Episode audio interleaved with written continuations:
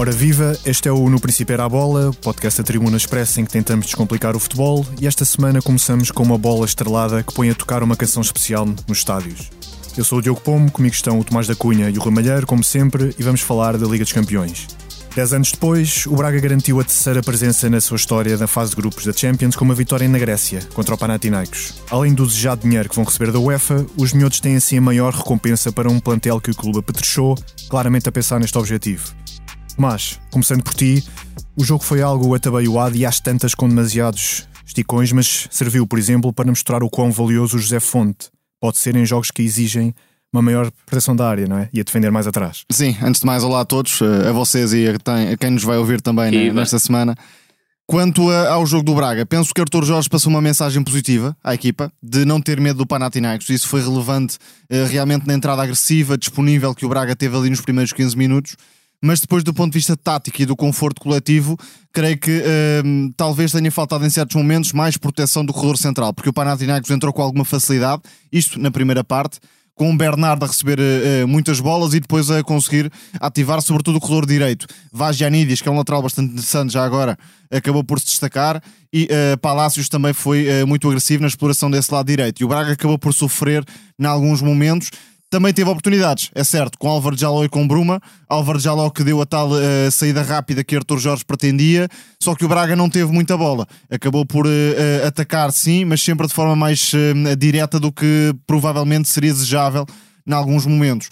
O 0-0 foi muito importante ao, ao, intervalo e aí entra a tal a presença quer de José Fonte, quer de Mateus dois nomes incontornáveis neste apuramento e na resistência em Atenas perante o Panathinaikos. Mateus fez ainda uma grande defesa na segunda parte mas os gregos já não tiveram a mesma energia, a mesma presença ofensiva na segunda metade. Portanto, acho que o Braga, eh, chegando ao intervalo com o 0-0, praticamente garantiu o apuramento. Depois, eh, algumas notas relevantes também. Serdar, eh, de forma algo arriscada por vezes, mas acabou por entrar de forma competente, não acusou o peso do jogo e daquela entrada no início da segunda parte. E depois também com a entrada de Pizzi, que é até acaba por ter relevância no jogo, no, no golo que o Braga marcou para uh, confirmar o apuramento. Portanto, não diria que foi uma exibição de controle tático, mas o Braga acabou por ter uh, algumas exibições individualmente muito destacadas e foi uh, mais frio do que o Panathinaikos em certos momentos. Rui, concordas é, com isto? Eu concordo, concordo com o Tomás e antes de tudo Cumprimentos a, cumprimentos a todos. Uh, sobretudo dizer o, algo que me parece importante o, e reforçar a ideia do, do, do Tomás. O, o, Braga teve dificuldades em controlar o, jogo, teve dificuldades em colocar pausa no jogo e essa é a grande diferença a partir do minuto 65 com a entrada do Pizzi. É que o terceiro homem de meio campo, já que o Ricardo Horta é muito mais um segundo avançado do que um ponta de lança, o Pizzi sendo muitas vezes o terceiro homem do, do, do meio campo, deu essa pausa que faltou em vários momentos à equipa do do Sporting de Braga. No entanto, olhando para a eliminatória e para os 180 minutos, creio que o Sporting de Braga acaba por ser superior, independentemente do Panathinaikos até ter criado mais oportunidades de gol, se olharmos, e oportunidades claras ao longo da, da partida. Concordo com o Tomás também no aspecto da falta de proteção do corredor central em alguns momentos, com o Bernard a surgir nas costas do André Horta e do, do, do Muserati e a permitir que o corredor direito do Panathinaikos fosse ativado. E aí, muito importante a, a, a presença quer do lateral direito, quer do, do, do Palácios, foram jogadores muito importantes a criar desequilíbrios e na chegada às zonas de finalização e creio que faltou aí ao Sporting de Braga e essa, do meu ponto de vista, foi a maior dificuldade do Braga, foi um controle maior da largura no corredor esquerdo, porque o Adler Marim já por si tem a tendência para defender mais o espaço interior e sentiu-se com maior dificuldade também na defesa do espaço exterior por falta também de proteção do Bruma do ponto de vista defensivo. Depois, destacar obviamente a forma como o Sporting de Braga consegue chegar ao gol da vantagem. Cá está, mais capacidade para colocar pausa no jogo, mesmo tendo sido uma iniciativa rápida de ataque, ou seja, o Mateus buscou o Victor Gomes no corredor direito, depois a ligação do Victor Gomes para o Abel Ruiz, e cá está, a inteligência da ligação do Abel Ruiz com o Pizzi a mudarem completamente o destino do ataque, ou seja, o Abel Ruiz dá o apoio frontal, o Pizzi dá pausa ao jogo e coloca a bola no Ricardo Horta, e depois cá está a capacidade do Ricardo Horta em buscar a ruptura para o Bruma chegar à zona de finalização e concretizar o golo da equipa do Sporting de Braga. Um aspecto que o Tomás tocou e que eu acho que importa realçar é que o, a, a mensagem que o Arthur Jorge passou à equipa foi claramente uma mensagem ofensiva. E eu creio que isso também tirou a tal pausa que faltou em demasiadas ocasiões ao Sporting de Braga até à entrada do Pizzi em campo. É que quem substituiu o Muserati foi o André Horta e com isso o Vítor Carvalho jogou um pouco mais fixo e o Sporting de Braga pressionou várias vezes em 4-1-4-1. Não deixa de ser curioso porque o André Horta subia, subia uma linha isso acabou por também partir o Sporting de Braga em alguns momentos eh, quando procurou pressionar eh, mais alto e depois, sobretudo, o facto de Pizzi não ter sido titular, ter surgido o Ricardo Horta, que é muito mais um segundo avançado do que um terceiro médio, e tal como o Tomás disse muito bem, o Álvaro de Jaló era um canal de saída pelo corredor direito, tal como o Bruma era um canal de saída pelo corredor esquerdo, e cá está, a tendência era sempre para acelerar o jogo da equipa do Sporting de Braga. E essa questão do corredor central também parece que pode dar alguns problemas ao Braga ao longo da temporada, porque não há um típico 6 nesta equipa. Mesmo Vitor Carvalho, que obviamente é utilizado certo. como 6, não é aquele típico médio posicional, recuperador, que ganha os duelos todos, não é propriamente esse jogador. De maneira Portanto, alguma, exatamente. Acaba por ter uma dupla ali que, eh, digamos, é muito macia por vezes, em termos de ocupação de espaços, com, com agressividade. Poderia compensar de alguma forma com um terceiro médio que partisse uh, de uma das alas. Por exemplo, Pizzi uh, poderia ser esse médio esquerdo que fecha por dentro, por exemplo, ou, o médio direito que fecha por dentro para ser o tal terceiro médio, mas isso não acontece na dinâmica que promove Artur Jorge. Portanto, o Braga acaba por ter muitas dificuldades defensivas na primeira metade que acabam por ser uh, menos graves porque o Panathinaikos também desperdiçou algumas situações de, de cruzamento.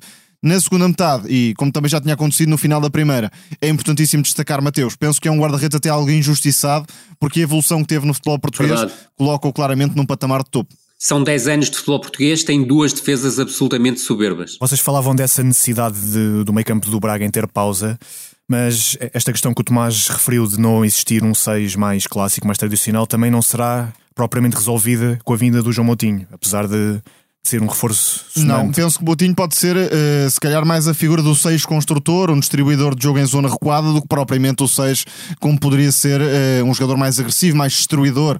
Arthur Jorge não tem essa figura no plantel, mesmo que a dupla possa vir a ser muitas vezes Vitor Carvalho e Almozrati, não tem uh, um jogador que seja realmente uma presença agressiva e de, de disponibilidade na, na, recuperação de bola à frente da defesa, e depois os centrais, muitos deles também não são propriamente os mais confortáveis a antecipar. O José Fonte, por exemplo, protege-se. Niakate tem mais tendência para antecipar, mas eh, por vezes em falso. E isso realmente deixa alguns problemas ao Braga na proteção do corredor central atrás dos médios. E deixa só reforçar para rematar a ideia.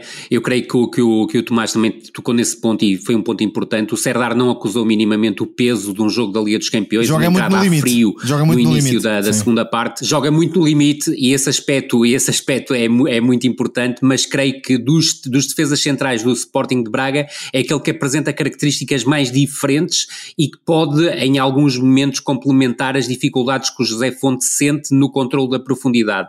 Ontem essas dificuldades não aconteceram porque o José Fonte estava a, a jogar como gosta, num bloco mais baixo, muito confortável, com pouco espaço nas costas, não tão exposto também aos duelos, e a verdade é que acabou por assinar também a sua melhor exibição ao serviço do Sporting de Braga. Mas voltar a, salientar esse aspecto, Mateus é um guarda-redes que vale pontos e vale grandes decisões. E a verdade é que as duas defesas que faz, uma no fecho da primeira parte, outra no início da segunda parte, acabaram por ser determinantes para o sucesso do Sporting Braga na eliminatória. E só para completar um, esta eliminatória, creio que Abel Ruiz foi um, o homem mais regular ao longo dos 180 minutos. Mateus, uh, Fonte, Bruma, foram todos importantes, mas creio que Abel Ruiz, entre a primeira mão e também com vários momentos de participação e apoio muito bem cons conseguidas, uh, acabaram, acabou por ser realmente o homem mais regular e mais importante na forma como o Braga passou a eliminatória. Concordo totalmente. Grande, grande exibição do Abel Ruiz que atravessa o melhor momento desde que é jogador do Sporting de Braga. E agora vamos ver o que é que a sorte do sorteio dita ao Sporting Braga, porque está no pote 3 e, portanto, está condenado a apanhar uns quantos tubarões no seu grupo. E no pote 4, por exemplo, ainda pode levar com o Newcastle da Premier League. Portanto, este ano não será fácil, mas consoante também a exigência que tenham nos jogos da Champions, também, se calhar, poderemos ver o treinador Artur Jorge adotar por, por uma outra postura. Não acham uma linha defensiva mais recuada? Eventualmente um sistema com três médias ou até uma tentativa de jogar com três centrais. Não me parece impossível que possa ser explorada um, eventualmente certo. essa solução. Dependerá muito do grupo, mas creio que o Braga tinha como objetivo para a Champions esta temporada entrar nos grupos. Não tem propriamente ambições de chegar muito longe. Claro que quererá fazer o melhor possível, mas até poderia beneficiar de uma passagem para a Liga Europa, por exemplo. Mas vamos ver, o grupo uh, pode ser muito complicado ou pode ser até um, algo de hum, segundo plano, porque, por exemplo, o Feyenoord está no pote 1 e se calhar seria uma equipa, enfim, dentro da, da realidade Champions relativamente ao alcance. ideal para o Sporting de Braga. Exatamente, e mesmo no pote 2 pode sair uma equipa que não seja propriamente um tubarão. E a partir daí já daria margem para o Braga sonhar com o apuramento. Mas o mais provável, claro, é apanhar um grupo que impossibilite de um, ehm, sonhar muito na Champions. O, o pote 2 é fortíssimo. Eu creio que esse aspecto é determinante. Aliás, tem sido ao longo dos últimos anos, mas este ano ainda é mais forte. Se olharmos Real Madrid, Manchester United, Inter de Milão, Borussia Dortmund, Atlético Madrid, Leipzig, Porto, ao que obviamente não pode calhar nem ao Benfica nem ao Sporting de Braga, e Arsenal. Portanto, é um pote 2 muito, muito, muito consistente. Creio que o pote 3, por exemplo, é mais frágil até eh, em relação a anos anteriores, sobretudo à, presença do Estrela Vermelha, à presença do Shakhtar. Copenhaga, Muito provavelmente haverá a presença do Copenhaga, muitos dos nossos, exatamente, muitos dos nossos ouvintes, quando, quando, quando nos estiverem a ouvir, já está certa a presença do, do Copenhaga. E depois do quarto, no o pote 4 tem, uh, diria, dois pesos. Tem o peso muito forte uh, do, do Newcastle, que me parece a equipa mais forte do, do, do, do pote 4. Tem depois uma segunda linha em que eu coloco o União Berlim, o Real, a Real Sociedade, apesar do mau início de temporada, mas em setembro já será outra coisa, em outubro uh, já será outra coisa, o LAN, e depois uma segundo, um segundo lote de equipas, como, como por exemplo com o Young Boys, uh, com o vencedor do Antuérpia AEK uh, e provavelmente também com o Celtic, independentemente do Celtic ser uma equipa sempre forte em casa, que são mais acessíveis se quisermos olhar para este, a questão de quem é mais fácil e quem é menos fácil neste tipo de, de pote. Diria que o objetivo mais realista é mesmo um, ficar no terceiro lugar. O Braga está no pote 3, terá ambições legítimas de, de conseguir esse terceiro posto, no mínimo, mas depende muito se consegue evitar, por exemplo, o Newcastle porque se sai o Newcastle do pote 4 a coisa já fica realmente muito uh, complicada, mas um, poderia ser interessante para o Braga reencontrar o Sevilha, que proporcionou aquela eliminatória épica há uns anos para entrar Sim. na Liga dos Campeões. E depois do segundo pote é muito complicado. Verdade, mas, má entrada da época. Mas equipas como o Manchester United, o Atlético Madrid ou o Leipzig, bem como o Borussia Dortmund, não são propriamente uh, tratores que passassem por cima da equipa portuguesa. Claro, na melhor versão competitiva, poderiam ser jogos em que o Braga conseguia competir de alguma forma. Concordo, uh, e sobretudo porque muitas destas equipas estão no pote 2, apesar da força que têm e de ser um, pote muito forte, algumas destas equipas estão em fases de reconstrução, nomeadamente o Borussia Dortmund, com a perda de vários jogadores importantes, independentemente de me parecer que tenha uma, uma ideia de jogo interessante. O Leipzig, por exemplo, demonstrou diante do Bayern, depois é certo que perdeu com o Bayern Leverkusen, mas voltou a ter uma, uma, um jogo muito afirmativo e tem uma forma de jogar que é diferenciada, provavelmente é a única equipa que joga em 4-2-2-2 eh, nesta, nesta Liga do, dos Campeões uh, e cá está. Uh, vai ser difícil para qualquer das equipas uh, e sobretudo para Futebol Clube do Porto e para Sporting de Braga se no pote 1 não calhar Feyenoord ou Sevilha. Se calhar algum dos dois ou aos dois Feyenoord e Sevilha, creio que as possibilidades até de vencer o grupo, no caso do Futebol Clube do Porto, podem aumentar exponencialmente. Para o Porto, diria que também é muito interessante a possibilidade de apanhar o Sevilha e uh, o Feyenoord do, do pote 1. E já agora para o Benfica, diria é que crucial mesmo. é evitar o Newcastle. Tudo o resto estará ao alcance dos encarnados, claro, eh, acreditando Concordo. também que podem repetir aquilo que fizeram na, na época passada. Uma nota sobre um, ehm, este sorteio, que ainda Verdade. não aconteceu, mas sobre os spots que tem muitas equipas que não são a eh, presença habitual na Champions e tenho visto uh, imensas pessoas uh, criticar de certa forma, a rebaixar o facto de termos aqui muitos tubarões de fora e muitas equipas que não são presença habitual que conseguiram meritoriamente o apuramento. Não podemos estar sempre a criticar o futebol por ser sempre igual, sempre com as mesmas equipas e depois quando há algo diferente, afinal já queremos uh, o que havia antes. Portanto, penso que é uma Champions muito interessante e esta diversidade agradece. Se calhar essas pessoas eram amantes da ideia da Superliga, não é? Exatamente, é, acho que há muita gente que é amante e não sabe. É, isso mesmo. É, e, e, sobretudo porque te disseste um ponto que, que, que, é fundamental. Houve inteira justiça no apuramento destas equipas. Reparemos, por exemplo, no caso do Lan, foi justamente vice-campeão francês. O Newcastle, uh, do meu ponto de vista, também justificou o quarto lugar no, no, campeonato, no campeonato inglês. A Real Sociedade também o quarto lugar no campeonato São espanhol. São projetos, muitos deles de longo prazo, que cresceram. Verdade, sem dúvida. E estas equipas justificaram a temporada passada a presença na Liga do, dos Campeões. A única exceção será o Sevilha, mas o Sevilha conseguiu a vaga para o vencedor da Liga Europa. Agora, admito que possa-se questionar que se o vencedor da Liga Europa merece estar no pote 1 por causa de ser vencedor da Liga Europa. É a única coisa que eu questiono neste sorteio. De resto, parece-me tudo inteiramente normal e inteiramente justo face àquilo que foi uma temporada, uh, do meu ponto de vista, muito interessante uh, em termos de futebol internacional. Deixemos de Champions e vamos para a Vila do Conde, onde se viu a repetição de um final de um filme repetido. Marcano, o central mais goleador da história do Porto, voltou a marcar nos descontos e fez o seu trigésimo gol pelo clube, num jogo em que a equipa de Sérgio Conceição voltou a esperar pelos chafanões de individualidade de Gonçalo Borges, veio do banco.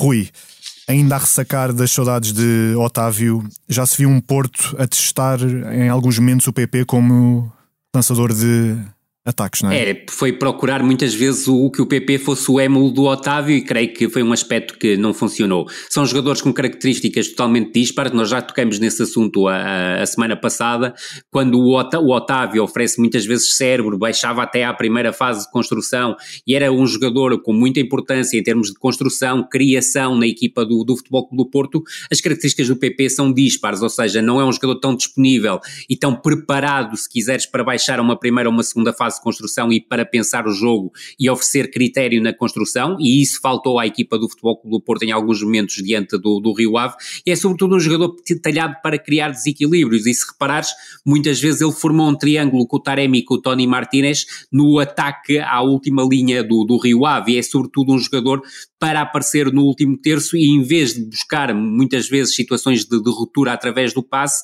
é ele próprio em termos de condução ou desmarcação fomentar esse tipo de ruptura. E creio que o Futebol Clube do Porto foi uma equipa que sentiu algo estranha diante do, do, do Rio Ave mais uma vez, creio, e volto a salientar, que o papel do Nico Gonzalez na primeira parte, a unir, uh, se quiseres, as peças da equipa do Futebol Clube do Porto, acabou por ser fundamental, mas voltou a ser um Futebol Clube do Porto muito dependente do jogo exterior, com muitos erros de tomada de decisão por parte do Galeno na esquerda, ainda que a principal oportunidade do Futebol Clube do Porto e única oportunidade do Futebol Clube do Porto na primeira parte tenha surgido a partir de uma, de uma incursão do Galeno no corredor esquerdo com um passo atrasado para o PP, que de forma escandalosa acabou por falhar o golo, mas a verdade é que o Futebol Clube Porto só conseguiu o seu primeiro remate enquadrado, já passavam uns 60 minutos e já o Rio Ave estava em vantagem, curiosamente, no seu único remate enquadrado. Mas deixar também uma nota em relação ao jogo de Vila de Conde, para a forma como o Rio Ave pressionou a equipa do Futebol Clube Porto, foi muito astuto a pressionar, a própria presença do Joca e do João Graça basicamente como terceiro e quarto médio da equipa do Rio Ave, que abdicou do seu segundo e terceiro avançado neste jogo. Foi muito interessante para a forma como o Rio Ave pressionou a equipa do Futebol Clube Porto e acabou por surtir efeito em vários momentos do jogo. E cá está, mais uma vez o destaque para a forma como o Futebol Clube Porto desbloqueou o jogo a partir do banco. Entrada do Gonçalo Borges, desta vez para jogar como extremo direito, a ser eh, bastante acutilante, a buscar muitas situações de um contra um, que acaba por fomentar, por exemplo, a situação de grande penalidade qualidade, mas também creio que houve um acrescente muito grande de qualidade a partir do banco com a entrada do Wendel para o lugar do Zaidu, que fez provavelmente uma das suas piores exibições, se não mesmo a pior exibição como lateral do Futebol do Porto e juntando aqui um dado que o André Franco entrou finalmente bem nesta equipa do Futebol do Porto a acrescentar algo como médio centro ofensivo e acaba por ser nuclear na combinação com o Wendel no, no lance do golo que dá a vitória ao Futebol do Porto mais uma vez com o Marcano, tal como disseste, a confirmar-se como o defesa central mais goleador da história do Futebol Clube do Porto. Sim, uh, corroboro a ideia do Rui e penso que o Porto está muito parecido uh, com a forma como terminou a temporada. A grande diferença é que uh, Otávio foi-se embora e levando com ele muita da criatividade ofensiva que o Porto tinha à disposição e Taremi também está claramente em baixa. Vamos ver o que estes últimos dias de mercado poderão dar em relação ao iraniano, mas se for para ter uma uh, cabeça longe do Porto e um rendimento uh, claramente uh, distante daquilo que apresentou noutras temporadas, provavelmente podia ser ideal para os Dragões aproveitarem esta oportunidade de mercado de venda de Taremi. Quanto às substituições, realmente penso que Sérgio Conceição, dentro do plantel que tem, com algumas limitações, são incontornáveis, pode fazer melhor em algumas situações. Por exemplo, o Wendel tem um nível técnico e de decisão completamente superior ao do Zaidu. E com isto não estou a dizer que o Wendel é um lateral absolutamente fantástico, porque não é, também tem imensas falhas, mas uh, não dá para comparar realmente aquilo que oferecem com bola. Zaidu fez Uma um jogo absolutamente para esquecer e o Wendel acabou por ter realmente esse mérito no lance do 2-1. Gonçalo Borges, não sei se vai conquistar o lugar como titular, mas pelo menos este papel de agitador eh, já conquistou por direito e tem sido muito influente na forma como o Porto consegue as reviravoltas. Um jogador que abre alguma curiosidade é mesmo André Franco tínhamos-lo destacado como o jogador mais próximo de Otávio, em termos de características dentro do plantel do Porto, e se calhar certo. com as necessidades ofensivas que a Conceição tem neste momento, André Franco pode ganhar algum protagonismo nas próximas partidas, eventualmente como um médio que parte uh, de fora para dentro. PP teve algumas dificuldades. Uh, Notou-se uh, alguma diferença naquilo que ofereceu no último terço, mais à procura do passo de ruptura e nem sempre daquelas desmarcações ou mesmo da aceleração por dentro. Quis mesmo ter essa uh, participação de compensação pela ausência de Otávio, mas não foi realmente um jogador com muito impacto na partida. Quem teve impacto na partida foi Nico Gonzalez e penso que em poucos jogos já provou aquilo que pode acrescentar no meio campo portista. E, sobretudo, deixar aqui uma nota que tenho muita curiosidade para ver como é que o Ivan Reimann vai ser enquadrado nesta equipa do Futebol Clube do Porto. Provavelmente durante o dia de hoje será confirmado como reforço do, do Futebol Clube, Clube do Porto uh, e notar que uh, eu tenho, tenho essa curiosidade porquê? Porque ele no Famalicão destacou sobretudo a jogar a partir do, do corredor esquerdo e aí há a presença de Galeno, a próprio PP pode ser um jogador importante a jogar a partir do corredor esquerdo. É certo que ele pode jogar como médio ofensivo, não acredito que no papel de 8, mas mais no papel de segundo avançado, e aí cá está, até para libertar o Taremi para uma eventual saída, ou então até para poder jogar junto com o Taremi ou com outra das soluções ofensivas do Futebol Clube Porto, que tem Evan Nilsson, tem Tony Martinez, uh, tem uh, o Fran Navarro, mas tenho aqui alguma curiosidade para perceber se o Sérgio Conceição em algum momento não irá experimentar o Ivan Reima a partir do corredor direito. Foi algo que ele nunca fez ao longo da sua carreira, mas poderá ter aqui um espaço no para procurar emular o Otávio, ser ele o jogador jogador mais perto do Otávio. Exatamente. E eu creio que essa será a situação mais interessante que o mercado poderá trazer para o Futebol do Porto e vamos ver se não será essa também a vontade de Sérgio Conceição ou se Sérgio Conceição vai pretender mantê-lo. Não acredito que a partir da esquerda, porque há outras soluções no plantel do Futebol do Porto, mas como o tal segundo avançado da equipa portista. Mas aí, uh, creio que Ivan Reimer pode ter algumas dificuldades porque perde a oportunidade de acelerar em direção ao adversário, procurar a diagonal para combinação. Vamos ver se depois o jogador corresponde Verdade. nessa eventual uh, adaptação sobre a direita. Diria que uh, se Taremi sair, o papel mais natural para Ivan Raime é o de segundo avançado, número 10. E aí pode também encontrar algumas dificuldades, porque Certíssimo. o Famalicão uh, era uma equipa que obviamente não enfrentava adversários que defendessem tão atrás, jogando como segundo avançado, poderia ter de atuar muitas vezes de costas para a baliza.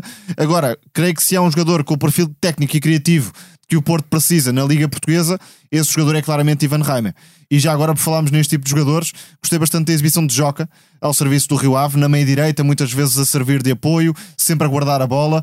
Luís Freire também Muito incluiu bom. João Graça como apoio na meia esquerda, portanto, o Rio Ave teve claramente essa presença entre linhas para uh, prolongar os ataques uh, sempre que foi possível. E claro, sempre Guga a rodar o lado, a permitir que o Rio Ave uh, fizesse o campo grande, também com uma participação muito ativa. Novamente, já não é novidade, quer de Fábio Ronaldo no corredor esquerdo quer de Costinha no lado direito, que acabou por ser muito influente na manobra ofensiva Rio Avista. Sim, os dois alas do, do Rio Ave são claramente jogadores para outro patamar competitivo, obviamente com todo o respeito uh, pelo Rio Ave, assim como, como o Guga como médio centro, e é o trio que, que eu juntamente com, com o Joca, que é um jogador muito interessante e que teve o azar do ano passado ter tido uma, uma lesão grave, uh, que podem manter este Rio Ave acima da tona para depois, a partir de janeiro, e podendo ir finalmente ao mercado, poder reforçar-se e poder pensar em mais mais alguma, alguma coisa.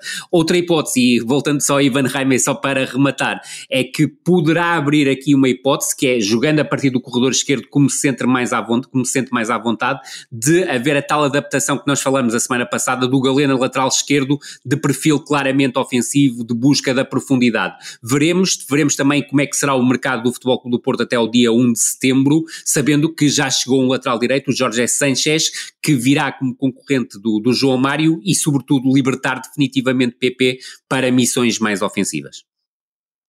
E seguimos para Alvalade, onde o Sporting suou e penou até tarde para ganhar ao Famalicão com um gol do revigorado Paulinho que só surgiu de uma segunda bola na área. Quanto um adversário a cerrar os espaços num bloco baixo, os Leões tiveram pela primeira vez a calma e as decisões simples de Yulman ao lado de Morita no meio campo. Mas o dinamarquês pode não ser aquele cão raivoso na pressão e no momento à perda, de reação à perda, como era o Ugarte, mas com a bola mostrou que pode ser um bom facilitador de jogo. Sim, um jogador que arriscou bastante no passe, eh, mas eh, maioritariamente com eh, boas decisões perdeu algum espaço, é verdade, mas foi um jogador que, em termos de intenções ofensivas, acabou por trazer algo que o Sporting habitualmente eh, não tinha, com o Garte e o Compalhinha na tal comparação direta. Penso que ainda está longe do patamar físico ideal, e Ruben Amorim referiu isso também. Na segunda parte caiu um pouco de produção, mesmo em termos defensivos, por vezes chegava perto, mas não metia o pé, não arriscava eh, o duelo para não ser batido.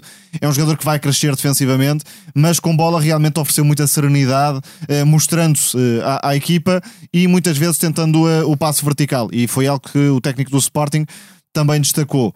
Depois, contra um Famalicão muito encolhido e a defender-se em 5-3-2, com um, Alex Dobre a baixar no corredor direito. O Sporting teve algumas dificuldades, apesar de tudo, para procurar o corredor central e jogou maioritariamente uh, por fora, onde continuam as limitações. Esgaio não produziu propriamente grande coisa no ataque, mas Nuno Santos também não.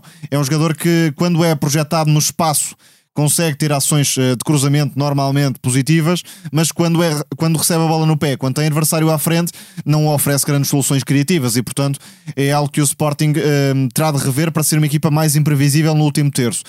Jenny Catamo uh, pode ser realmente um, uma adição interessante nas segundas partes e voltou a oferecer novamente esse registro desequilibrador, mas penso que a grande mudança do Sporting no início da segunda parte foi mesmo o acerto dos avançados. Paulinho e Jóqueres, uh, apesar de terem estado ligados ao jogo, ao jogo uh, não foram muito assertivos do, do, ponto de vista do passe, mesmo quando tiveram oportunidade nas costas da linha defensiva do Famalicão, isso acabou por prejudicar o ataque do Sporting, antes, nas jornadas anteriores, tinham tido outro entendimento que surgiu ali no início da segunda parte e, portanto, o, o Sporting acabou por ser ali bastante superior nos 15 minutos iniciais e ambos tiveram uh, realmente influência no lance do golo. Jóqueres a ganhar a falta e depois Paulinho uh, a marcar mais um. Eu destaco o, o Tomás uh, tocou no, num ponto que eu considero essencial, porque a verdade é que grande parte desta semana, quando se falava de Sporting, fala-se do entendimento entre o Jóqueres e o Paulinho, e a verdade é que, principalmente na primeira parte do jogo com o Famalicão, esse entendimento não surgiu.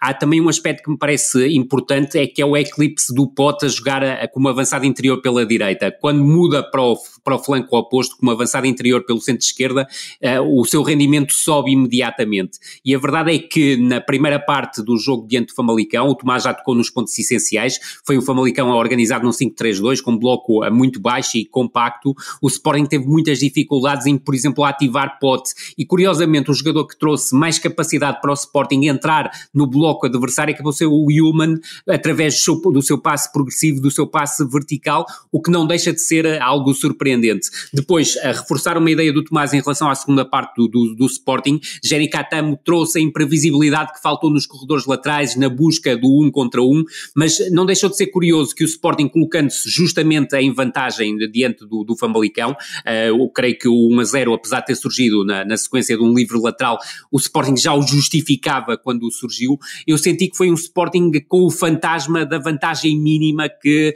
depois pousou, pousou, pousou em Alvalade, se quisermos. Ou seja, foi uma equipa que, uh, com o passar dos minutos, foi juntando muito mais as suas linhas, com o bloco muito mais baixo na defesa do resultado e em alguns momentos, mesmo com a entrada do Daniel Bragança, creio que não foi uma equipa muito confortável para fazer a gestão da posse de bola e para fazer a gestão do controlo da vantagem. E esse aspecto não deixa de ser curioso, sobretudo com a entrada de um jogador com as características do Daniel Bragança para fazer exatamente isso. Portanto, há um fantasma que está sobre, a parar sobre este Sporting, que é o, o fantasma da vantagem mínima e da, do desconforto que essa vantagem mínima com, consegue fazer efeito sobre a equipa Uh, com o desenrolar dos minutos e aproximar do final do jogo. Mas nesse cenário uh, fez a melhor exibição da temporada com o Atos.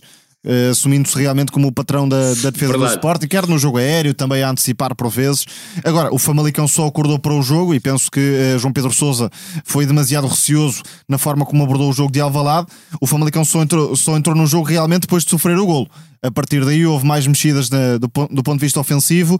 Zaidu Yusuf finalmente pegou na bola e acabou por mostrar os atributos na distribuição que já conhecemos da época passada, mas é um Famalicão que tem argumentos ofensivos para fazer mais e acabou por, eh, não diria facilitar, mas acabou por eh, encolher-se perante o Sporting, que depois geriu a, a vantagem com o bloco baixo, sem muita bola, mas também sem sofrer muito, é justo dizê-lo. Verdade, aliás, o Famalicão criou muito pouco do ponto de vista ofensivo e isso deve-se a uma postura que foi muito pouco atrevida e até face aos jogadores que o Famalicão tem, uh, o Famalicão tinha a obrigação, do meu ponto de vista, de ter uma exibição muito mais afirmativa uh, do ponto de vista ofensivo em Alvalade e não ter, ter que ter estado à espera de sofrer o golo para se soltar ofensivamente. Eu volto a frisar, acredito que o Famalicão é uma equipa bem capaz de ficar em quinto lugar esta temporada, mas fiquei um bocado desiludido com a postura que a equipa teve até sofrer 1 a 0. Apesar de ter sido um jogador que os, os adeptos do Sporting passaram, e este, entre aspas, bem, bem sublinhado, a odiar, que é o Otávio, volta-se a confirmar o Otávio como um defesa central com, com grande capacidade, independentemente de lances menos bonitos que Sim, houve neste, nesta, nesta partida sem dúvida, mas é um, é um central de grandíssima qualidade. Verdade. Só uma nota sobre uh, o ataque do Sporting, porque se repararmos, a equipa está bastante dependente do que produz a dupla Paulinho e Iócaras. Pedro Gonçalves não está ao mais alto nível, Trincão e Edwards nem existem. Uh, praticamente, Edwards acabou Isso. por fazer um jogo interessante contra o Casa Pia, longe uh, de brilhar, mas interessante tendo em conta o nível médio com que arrancou a temporada. E nesta partida o inglês não saiu do banco e Trincão entrou ali para os minutos finais, já sem grande jogo ofensivo. Portanto, tenho alguma curiosidade para perceber de que forma é que Amorim vai trazer para cima estes jogadores, sabendo que com o rendimento que aquela dupla ofensiva está a oferecer, não dá para mexer, uh, obviamente, nesses lugares. E o próprio transporte deste Sporting para a Liga Europa, veremos se o Sporting fica no pote 1, esperemos todos que, que, que, isso aconteça, porque o pote 1 é verdadeiramente feroz nesta, nesta Liga Europa, não dá ainda para analisar muito o pote 2, o pote 3 e o pote 4, porque ainda há muitas, muitas equipas por, por apurar, mas era muito importante para o Sporting ficar no, no pote 1 desta competição, porque será um pote 1 extremamente forte. E antes de seguirmos, eu também gostava de ouvir as vossas opiniões sobre a comparação que o Ruben Amorim fez com, uh, chamando ao Famalicão o Brighton uh, português. Ele com certeza estaria mais a referir-se ao modelo de gestão do clube. Claro. Do que propriamente. Não tem propriamente relação com a ideia de jogo. eu penso que faz sentido. Verdade. Há dois projetos que, na minha opinião, se têm destacado na atração de talento, uh, também na formação, de, de, certa parte, mas isto uh, a nível famalicão, não tanto do Casa Pia, que era a outra equipa que eu ia destacar como uma porta de entrada muito interessante e muito valiosa para o futebol português, mas o Famalicão nos últimos 4 ou 5 anos efetivamente foi a equipa que eh, lançou mais jogadores para o topo do futebol português. Eh, basta olhar para os planteios do Porto, do Sporting, eh, sobretudo estes dois, que têm realmente muitos jogadores que se lançaram em Famalicão e mais haverá. Por exemplo, Otávio é um jogador que facilmente pode entrar no radar dos grandes, Zaido Yusuf também. Verdade. Vamos ver o que acontece com nomes, por exemplo, como Oscar Aranda, mas realmente o Famalicão eh, é um projeto sólido de futebol português, não apenas pela ideia de jogo, mas também pela forma como contrata e atrai talento. E isso um, é uma um, plataforma de credibilidade que o Famalicão fez por merecer. Daí a comparação com o Brighton, obviamente à escala, mas não me parece nada descabida a ideia de Ruben Amorim. Eh, se fosse provavelmente no primeiro ano na primeira divisão, já poderia haver alguma comparação em termos até de qualidade de jogo com, com o Brighton. Essa qualidade de jogo não é a mesma, independentemente do, do, do treinador ser o mesmo. Uh, diria que se tornou muito mais pragmático, se me, se, se me é permitida a expressão, uh, o João Pedro Souza. Há outro, há outro aspecto que me parece muito interessante nesta equipa do Famalicão, reforçando inteiramente aquilo que o Tomás disse, e é uma perspectiva muito mais, uh, muito, muito atenta. Provavelmente o clube que, fora, obviamente, os quatro primeiros têm mais possibilidades uh, de, de, de, contratar fora de portas, uh, que faz uma, uma prospecção mais aturada. E o próprio caso do Otso Limata para esta temporada vai muito ao encontro dessa prospecção aturada. É que cada vez se vai notar mais a presença do jogador feito mesmo em Famalicão na equipa principal. O, por exemplo, o Alexandre Penetra é um jogador de formação Benfica, mas que veio da equipa B, do, do da equipa B sub-23 do, do Famalicão para a equipa principal, mas já estão a surgir produtos dessa formação do, do, do Famalicão. O Gustavo Sá, o, uh, o próprio Afonso Rodrigues, que está a dar os primeiros passos na equipa principal,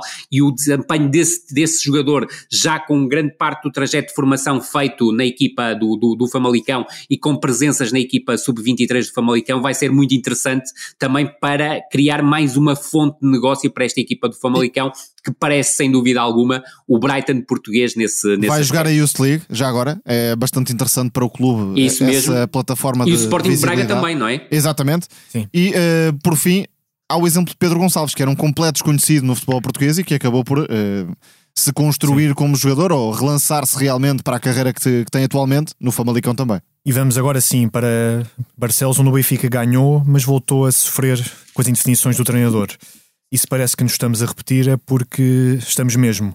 Austin foi lateral esquerdo, David Neres começou no banco e o avançar de Arthur Cabral ainda pareceu um, um, corpo estranho no ataque da equipa. Rui, e parece portanto que o Benfica continua incapaz de controlar um jogo quando se coloca em vantagem.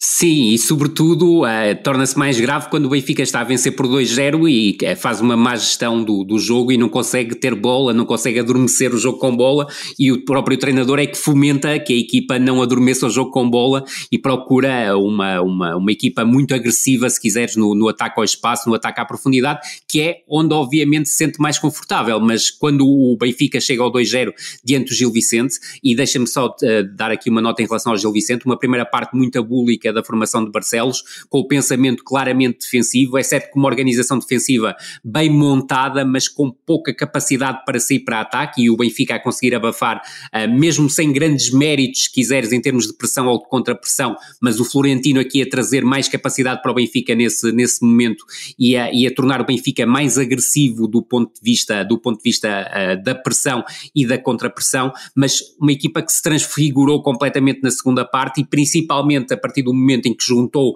Tiba, Fujimoto uh, e Maxime Domingues, que é um, para mim um dos melhores reforços desta temporada do, do futebol português no corredor central, foi uma equipa completamente diferente e que aproveitou essa fa esse facto do Benfica não conseguir adormecer o jogo, não conseguir controlar o jogo para tornar um jogo vivo, com bola nas, perto das duas balizas e que tornou o desfecho incerto até o Benfica conseguir o 3-1, uh, com aí o João Neves fantástico no papel uh, de assistente para a finalização do Musa, com o Benfica a repetir a fórmula da semana passada, ou seja, Tengsted entrou e na primeira, eh, no primeiro toque na bola fez golo e o Musa não foi no primeiro toque porque acabou por, por, por dominar a bola, mas uh, na primeira intervenção no jogo a fazer o 3-1. Mas fica claramente essa ideia. Fica uma ideia de um Benfica que na primeira parte sentiu algumas dificuldades para chegar às zonas de finalização com criatividade e imprevisibilidade, sobretudo porque fomentou muitas combinações no corredor esquerdo e, sobretudo, o corredor esquerdo uh, notou-se uma diferença quando o Rafa ou o Di Maria caíam sobre esse corredor.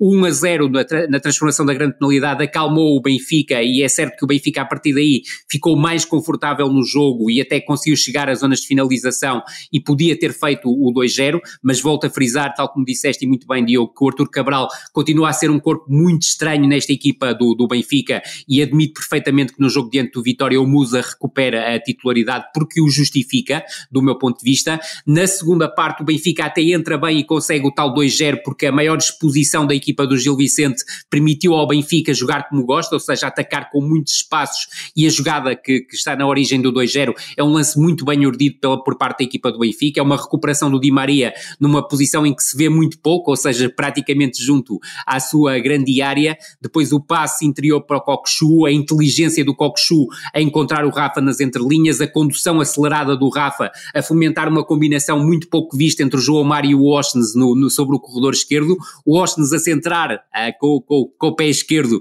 que é uma raridade, e depois a finalização do Rafa muito bem, quer primeiro na condução acelerada, quer depois a surgir em zona de finalização. E aí aquilo que se esperaria, e tal como fomenta, disseste muito bem, é que o Benfica fomentasse um jogo muito mais pausado, um jogo muito mais cerebral e a retirada de João Mário, que estava a fazer o seu melhor jogo uh, pelo, pelo Benfica esta temporada, acabou por diminuir a qualidade do Benfica em termos de gestão da sua posse de bola. E a equipa acabou por se partir e por partir o jogo, o que beneficiou claramente a equipa do Gil Vicente, porque naquela altura o que veio ao de cima foi a capacidade para o Gil Vicente ser mais cerebral do que a equipa do Benfica. E isso marcou claramente diferenças e relançou a partida a partir do momento em que faz o 2-1, mas também muito mérito para o, para o Vitor Campelos na forma como juntou os três jogadores que eu atrás referi na zona central do, do, do meio campo e também para a agitação que os corredores uh, laterais tiveram com a entrada do Tijani Touré para a esquerda e do Félix Correia para o corredor direito. Já elogiamos Schmidt noutras alturas pela forma como mexeu ao intervalo ou na segunda parte, desta vez creio que fez o oposto. Acabou por uh, perturbar a estabilidade que a equipa tinha revelado até então. O corredor esquerdo desta vez foi utilizado, com João Mário um, a guardar bola, a dar pausa, mas o Benfica foi pouquíssimo agressivo na criação de oportunidades. Não criou grande coisa na primeira parte contra um Gil Vicente que, enfim, estava organizado, mas um, com alguns problemas defensivos apesar de tudo. E o Benfica não é aquele hum, rolo compressor que foi, por exemplo, no início da época passada. Isso dá que pensar, obviamente, porque já não é só uh, o jogo a jogo que importa, é uma questão de um, perceber como é que Roger Schmidt vai realmente fazer a equipa dar o salto do ponto de vista exibicional. Porque uh, um lado com Auschwitz e João Mário, obviamente, cria uh, eh, ou retira profundidade. Não são dois jogadores talhados para explorar o corredor, para desequilibrar individualmente, vão sempre jogar mais com bola no pé e tentar entender-se. Depois, uh, com o jogo mais partido que o Gil Vicente provocou, uma pressão alta totalmente ineficaz, Coxu acabou por uh, ter o contexto certo para lançar passos verticais e uh, permitir que o Benfica, e Rafa em particular, pudessem acelerar. Mas depois a gestão do jogo é totalmente incompreensível, porque Roger Schmidt tem fugido a todo o custo à junção de Di Maria e de Neres no mesmo 11, mas quando o Benfica está a guardar uma vantagem que apesar de tudo não era definitiva, decidiu juntar os dois em campo, partindo completamente do meio campo. Tinha dois médios, mas depois a, equipa não recompunha e acaba por ser uh, bem visível o papel. Uh, quase que eram 4-2-4. É, o papel quase inexistente de Di Maria na reta final. Não compreendi uh, e até, de certa forma, dá para levantar algumas teorias, se quiserem, se, porque Di Maria foi substituído no Bessa, não gostou, depois deu aquela entrevista e acaba por ficar em campo, diria de forma inexplicável uh, eh, 90 minutos contra uh, o Gil Vicente, sem que estivesse propriamente a oferecer nada à equipa, nem com bola sequer, já estava a falhar muitos passos, longe do, do que poderia oferecer naquela altura. Portanto, creio que Roger Schmidt tem de um, eh, dar estabilidade à equipa, perceber momentos e, sobretudo, definir que Benfica quer para a temporada, porque se Ristich não conta, e isso mais uma vez ficou provado na segunda parte, porque Auschwitz seria a solução mais óbvia para compor o meio-campo naquela altura do jogo em que o Benfica estava a sofrer defensivamente. Então falta gente no plantel. Isso mesmo. Falta gente no plantel porque uh, perderá Auschwitz e perderá o Benfica em certos momentos com esta gestão de, de partida que Roger Schmidt está a fazer. E vamos à Rifienga, que é a nossa finta aos quatro grandes de uh, Portugal para seguirmos em fuga rumo às outras equipas. Desta vez vamos ter com o Farense, que está a cargo do técnico mais velho e com mais jogos dos que estão hoje na Primeira Liga.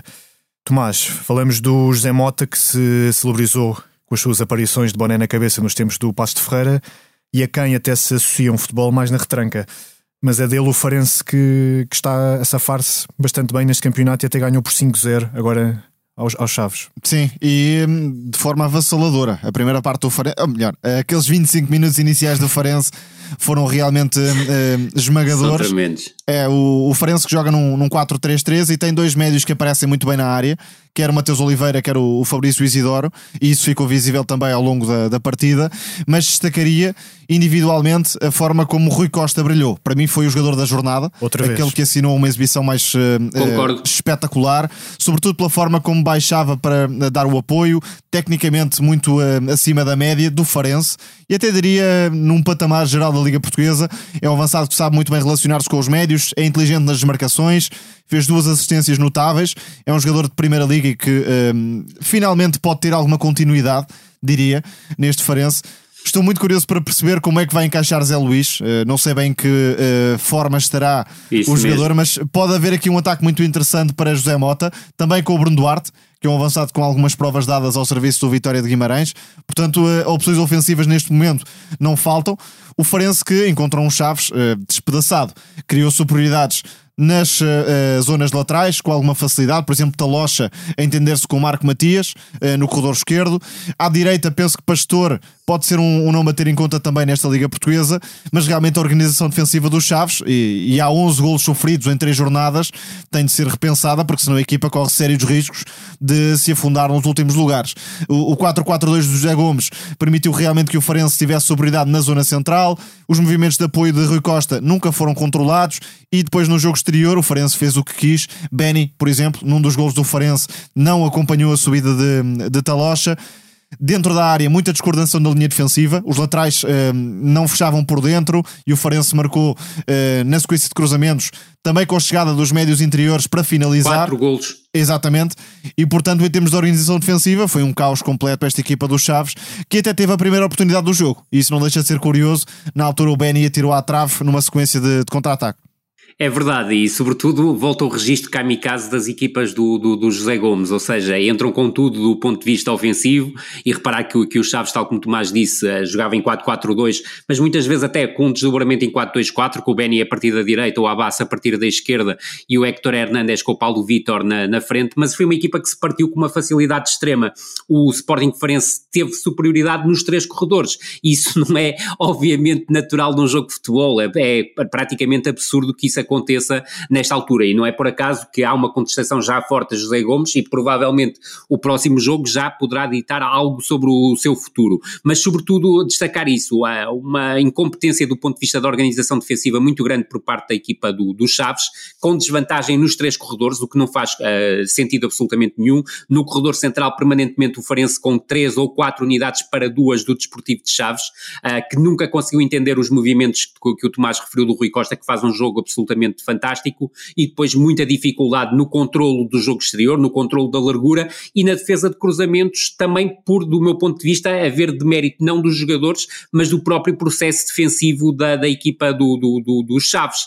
E por isso isso é que justifica que tenha sofrido quatro golos a partir de cruzamentos na, na primeira parte diante do, do, do Farense e que já vai em 11 golos sofridos em três jornadas do, do campeonato, independentemente na primeira jornada e até na segunda ter jogado algum tempo em desvantagem numérica. Vamos ver o que é que José Gomes prepara para os próximos jogos, mas sobretudo para o próximo jogo tem que preparar uma organização defensiva hum, à altura de uma equipa da primeira divisão e não olhar sobretudo para este registro kamikaze da equipa, tal como o Tomás disse, a primeira oportunidade é da equipa do Desportivo de Chaves, o Desportivo de Chaves estava a perder 2 ou 3-0, mas continuava a atacar uh, desalmadamente e muitas vezes sem cérebro e falta e aí essa capacidade. também. Ai, Verdade, verdade, porque assumiu a. Eu, eu, não gosto de dizer riscos excessivos, porque acho que, que é, porque, no, do, do, meu ponto de vista, não faz sentido irmos, irmos por aí, mas houve, sobretudo, incompetência na fase, na, na, na capacidade de ligação entre os jogadores, houve tomadas de decisão de risco demasiado extremo, uh, e, e, creio que faz parte, o tal registro kamikaze que eu falo das equipas José Gomes passa muito por aí,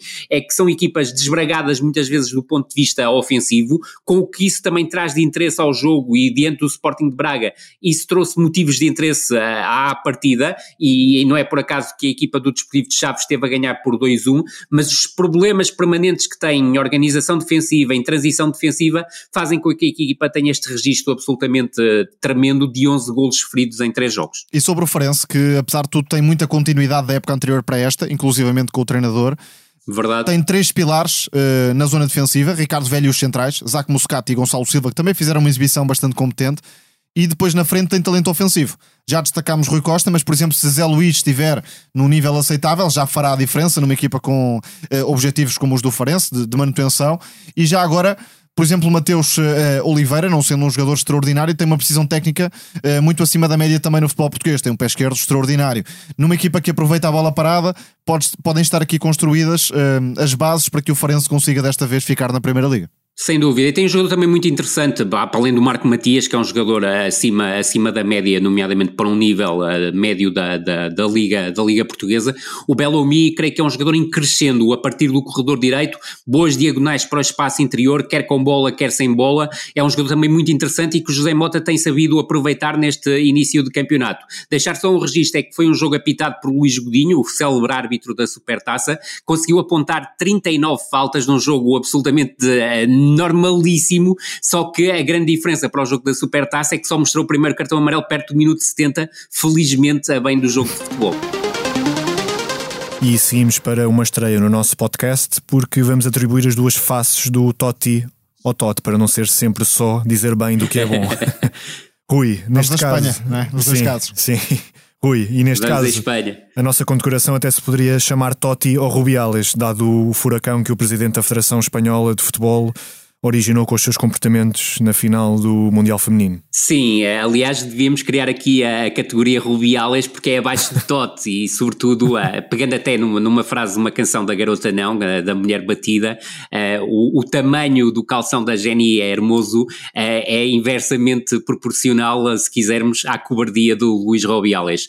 Luís Rubiales esteve pessimamente em tudo o que está relacionado com esta, com esta situação, de logo desde o do estádio, com aqueles gestos gestos obscenos a partir da, da bancada da tribuna presidencial ao lado da, da, da, princesa espanhola e da infanta, depois ao espetáculo deplorável no, em pleno relevado para além de um beijo não consentido da Jenny Hermoso, pegou nas jogadoras ao colo como se fossem bonecas uh, e, e, afins, uh, e depois, obviamente, faz aquela conferência de imprensa que é absolutamente deplorável, em que conseguiu um feito absolutamente extraordinário. A Espanha conseguiu o seu primeiro título mundial, o seu primeiro título a, a nível sénior no, no futebol feminino, e a verdade é que esse título passou claramente para segundo ou terceiro plano, face a uma atitude translocada de, de Rubiales, em que no notou o seu ego esdrúxulo claramente a puxar para si todo o protagonismo, a dar uma conferência de imprensa uh, em que quase parecia fantoches na plateia a baterem palmas e a, e a ficarem efusivos com declarações absurdas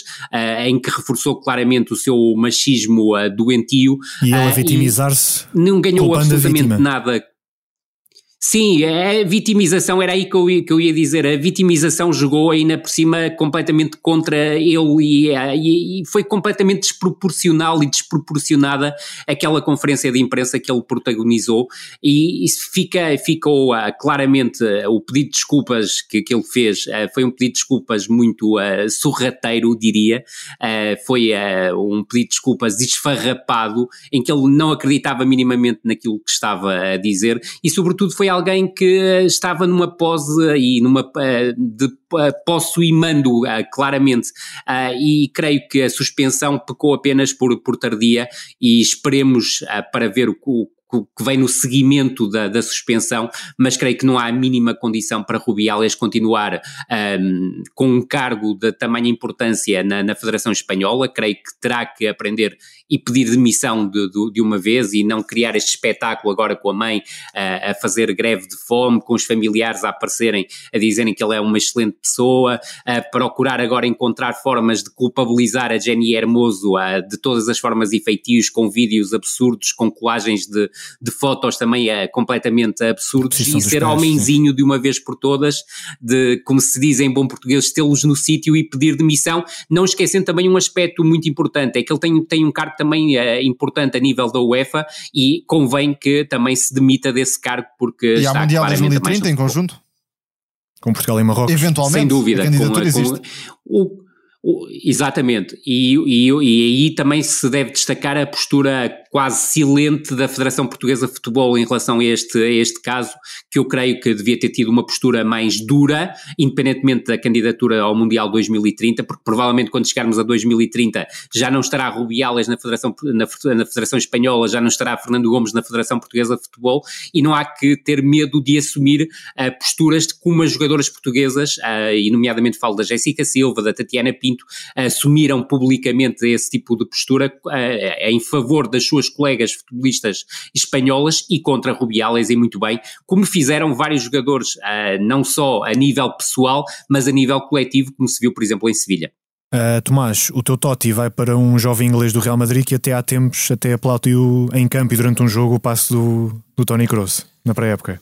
Sim, uh, Jude Bellingham merece todo o destaque porque está a levar ao colo o, um Real Madrid em reconstrução. Penso que o mercado do Real Madrid fica longe do ideal, tem o plantel em cacos, uh, lá está, para um uh, patamar de Real Madrid Repare-se que uh, neste momento, com as lesões que têm existido para Carlo Ancelotti, o ataque pode ser algo como o Roselu, Brahim Dias, Rodrigo, enfim, não é propriamente o ataque ideal num patamar como uh, uh, aquele que estamos habituados a ver no Real Madrid.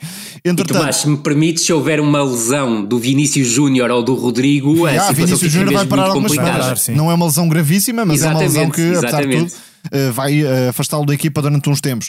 Courtois, já se sabe, lesionou-se. Benzema foi para outras paragens.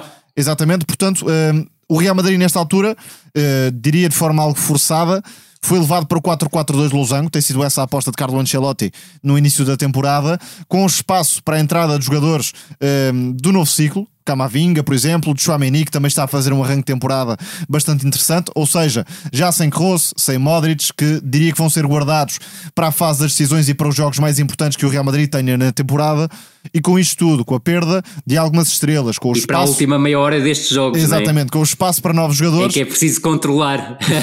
Dão muito jeito para esse controle. É que é preciso controlar entre o Modric e o Kroos, exatamente. São perfeitos para isso, mas é Jude Bellingham quem tem realmente eh, sido a estrela da equipa, na posição mais adiantada do tal losango de Carlo Ancelotti, com influência nas diversas fases do jogo e chegando à área para finalizar. É um jogador que uh, pode fazer tudo no meio campo e tem esta personalidade, esta dimensão decisiva que é a cara do Real Madrid. Portanto, uh, num mercado que esteve longe do ideal, repito, Jude Bellingham é o acerto e se calhar pode ser a salvação em muitos momentos para os merengues ao longo da temporada. É de facto um médio uh, para o presente e para o futuro.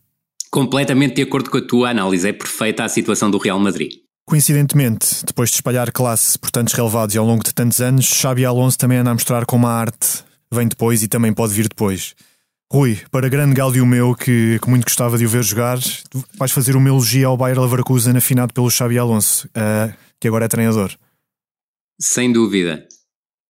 Não, e justíssimo, voltamos ao nosso episódio zero, era de uma das equipas que, que, era, que era o Tomás tínhamos dito que valia a pena seguir uh, durante esta temporada. É uma equipa que se organiza num 3-4-2-1, mas não deixa de construir a 4, que não deixa de ser curioso, porque o Chaka baixa muito para o espaço à, à esquerda, libertando o Grimaldo depois para uma segunda fase de construção, ou até fomentando depois trocas entre o Grimaldo e o Virtus. É uma equipa que carrega sobretudo sobre o corredor esquerdo, com a combinação Chaka, Virtus uh, e, e Grimaldo. O Grimaldo Grimaldo sente-se como peixe na água, percebe-se a sua escolha, uh, depois até do próprio Grimaldo ter confidenciado que tinha falado com o Xabi Alonso e tinha sido esse o motivo de decisivo para a escolha pelo Bayer Leverkusen e percebe-se porquê, porque é uma equipa que está construída claramente também no pensamento naquilo que o Grimaldo oferece. E depois uma aquisição muito interessante para a ponta de lança, o Bonifácio, que era um jogador que nós vimos da Liga Europa o ano passado ao serviço do União São Giloás a jogar contra o Sporting de Braga, é um avançado que oferece soluções quer em ataque posicional, quer no outro momento em que esta equipa é muito forte, a metamorfosear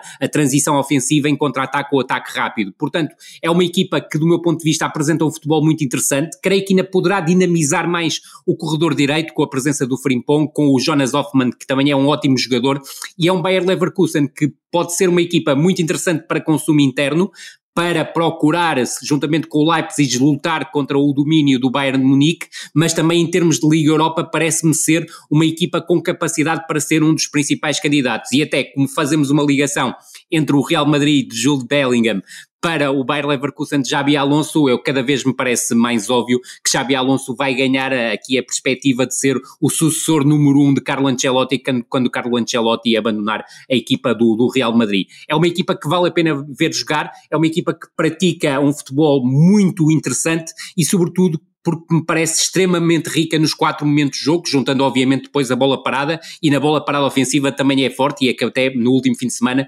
marcou mais um gol na sequência de uma bola parada ofensiva.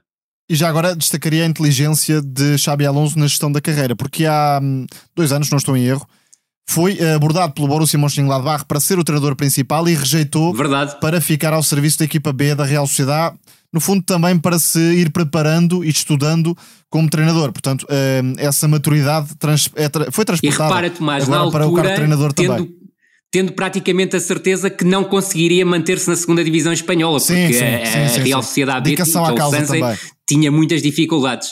Mas Exatamente, equipa, dedicação à causa, nem mais. E sobre o clube notou-se a ambição do mercado.